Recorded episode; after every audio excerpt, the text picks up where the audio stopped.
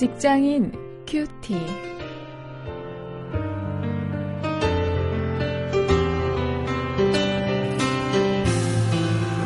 여러분 안녕하십니까? 9월 23일 고린도 후서 1장 12절부터 24절 말씀을 가지고 오늘은 인간 관계를 주제로 해서 사람들을 세우려면 이런 제목으로 함께 말씀을 묵상하시겠습니다.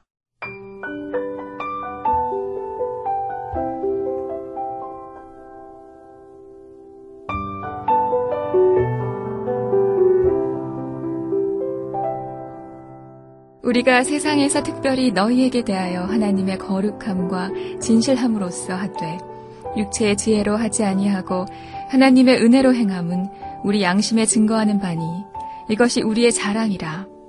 오직 너희가 읽고 아는 것 외에 우리가 다른 것을 쓰지 아니하노니 너희가 끝까지 알기를 내가 바라는 것은 너희가 대강 우리를 아는 것 같이 우리 주 예수의 날에 너희가 우리의 자랑이 되고 우리가 너희의 자랑이 되는 것이라.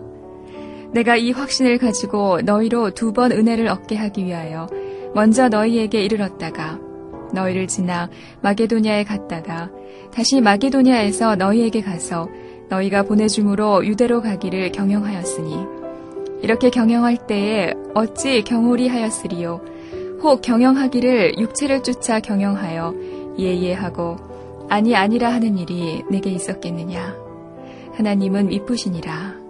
우리가 너희에게 한 말은 예하고 아니라 함이 없노라. 우리 곧 나와 실로아노와 디모데로 말미암아 너희 가운데 전파된 하나님의 아들 예수 그리스도는 예하고 아니라 함이 되지 아니하였으니 저에게는 예만 되었느니라. 하나님의 약속은 얼마든지 그리스도 안에서 예가 되니 그런즉 그로 말미암아 우리가 아멘하여 하나님께 영광을 돌리게 되느니라 우리를 너희와 함께 그리스도 안에서 견고케 하시고 우리에게 기름을 부으신 이는 하나님이시니 저가 또한 우리에게 인치시고 보증으로 성령을 우리 마음에 주셨느니라.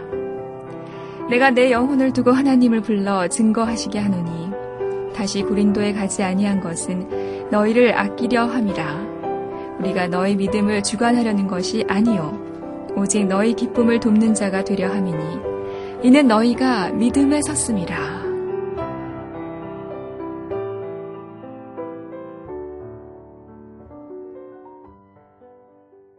이 사도 바울은 사람들을 세워주기 위해서 정말 애를 쓰는 사람이었습니다.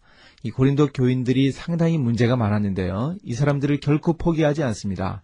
그래서 고린도 전서 16장에 이르는 긴 편지를 썼고 또 고린도 후서를 썼고 우리가 이전에 살펴본 대로 잃어버린 편지를 또 두 개나 더 썼을 것으로 그렇게 보입니다. 그러면서 또 찾아가기도 하고 그러면서 이 문제 많은 사람들을 세워주기 위해서 애를 쓰는 이 양육자의 열정을 우리가 볼 수 있습니다.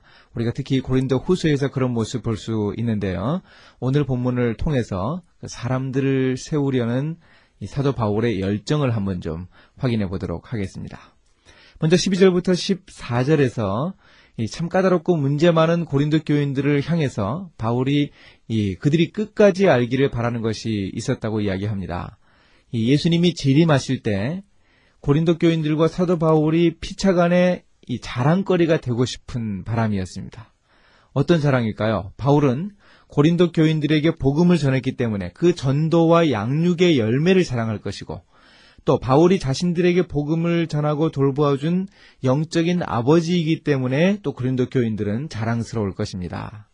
아, 우리도 좀 이런 관계가 되어야 합니다. 일터에서 이렇게 우리가 사람들에게 복음을 전하고 양육해서 사람들을 세울 수 있어야 합니다. 그래서 예수님이 재림하실 때 바로 오늘 내 옆에 앉아 있는 그 일터의 동료가 자랑거리가 되어야죠. 하나님, 제가 이 세상 살면서 뭐 뚜렷하게 한 일은 없지만 정말 이 사람을 주님 앞으로 인도해서 이렇게 함께 섰습니다. 이런 자랑 우리가 주님 앞에 드릴 수 있어야 하지 않겠습니까? 또 15절부터 22절에서 바울은 계속 사람들을 세우는데요. 바울은 이제 고린도에 가려던 자신의 여정이 이제 변경된 이유를 밝힙니다. 아, 그렇게 가려고 하다가 가지 않은 것이 결국 그들에게 유익이 될 것이라 그렇게 이야기했습니다. 특히 그 일로 인해서 바울이 신뢰성이 없다고 비난하는 사람들이 고린도 교회에 있었거든요. 그런데 바울은 그가 고린도 교인들에게 했던 그 설교에서 언제나 yes였지 언제 no라고 한 적이 있느냐. 그렇게 강조하면서 하나님의 약속은 그리스도 안에서 얼마든지 예가 된다 하는 것을 상기시키고 있습니다. 오늘 우리도 이렇게 그리스도만 의지하면서 언제나 yes인 아, 이런 믿음을 가져야 하죠. 우리가 사람들을 대할 때에도 정말 그리스도 안에서 우리가 내 감정으로 판단하면 no지만 이 그리스도 안에서 그리스도를 의지하는 믿음을 가질 때 이 yes가 되는 아, 이런 모습을 좀 우리가 바울에게서 배울 수 있어야 합니다. 23절부터 24절에서는 이 믿음으로 사람들을 주관하는 게 아니고 기쁨으로 도움을 통해서 사람들을 세운다고 합니다. 바울은 고린도 교인들의 믿음을 자신이 주관하려고 하지 않았습니다. 좌지우지하려고 하지 않았습니다. 흔히 이 영적인 아버지라고 할 수 있는 처음 복음을 전해주고 예수를 믿게 한 그 사람이 그 예수를 자기가 믿게 한 그 사람에게 영향력을 행사하려고 하는 것이 보통인데요. 바울은 이제 그것을 경계하고 있습니다. 그래 다시 고린도에 가서 그들과 대면하면서 얼굴을 붉히지 않은 것이 사실은 그들을 아꼈기 때문이라고 강조하고 있습니다. 그러니 믿음으로 그 사람들을 주관하는 것이 아니고 이 기쁨으로 도우려고 애를 쓴 것이죠.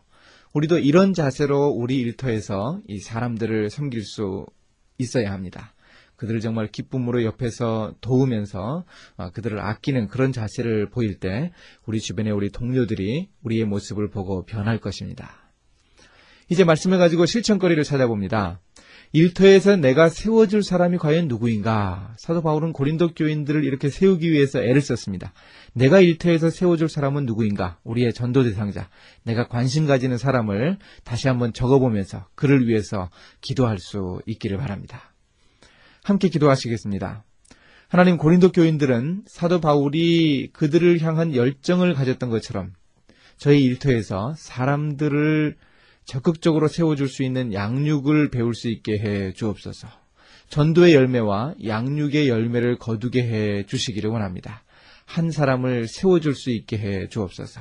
예수님의 이름으로 기도했습니다. 아멘.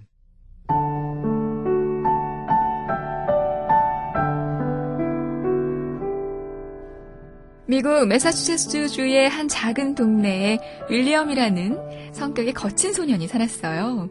새로 부임한 교사가 자신이 그 소년을 지도하겠다고 나섰습니다. 동료 교사들은 모두 말렸지만 교사는 윌리엄을 차근차근 관찰하며 그의 환경과 성격을 분석하고 또 친절과 이해와 끈기로 지도해 갔습니다. 그 교사는 소년에게 사랑을 가르쳤죠. 자존감을 심어주었으며 눈물로 씨를 뿌렸습니다.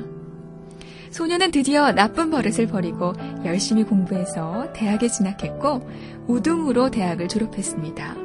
그 후 법률 공부를 계속했고 상원 의원과 뉴욕 주지사를 거쳐 나중에는 국무장관이 되었다고 해요. 이 사람을 세워주는 한 교사의 열정이 가능하게 한 일 아닐까요?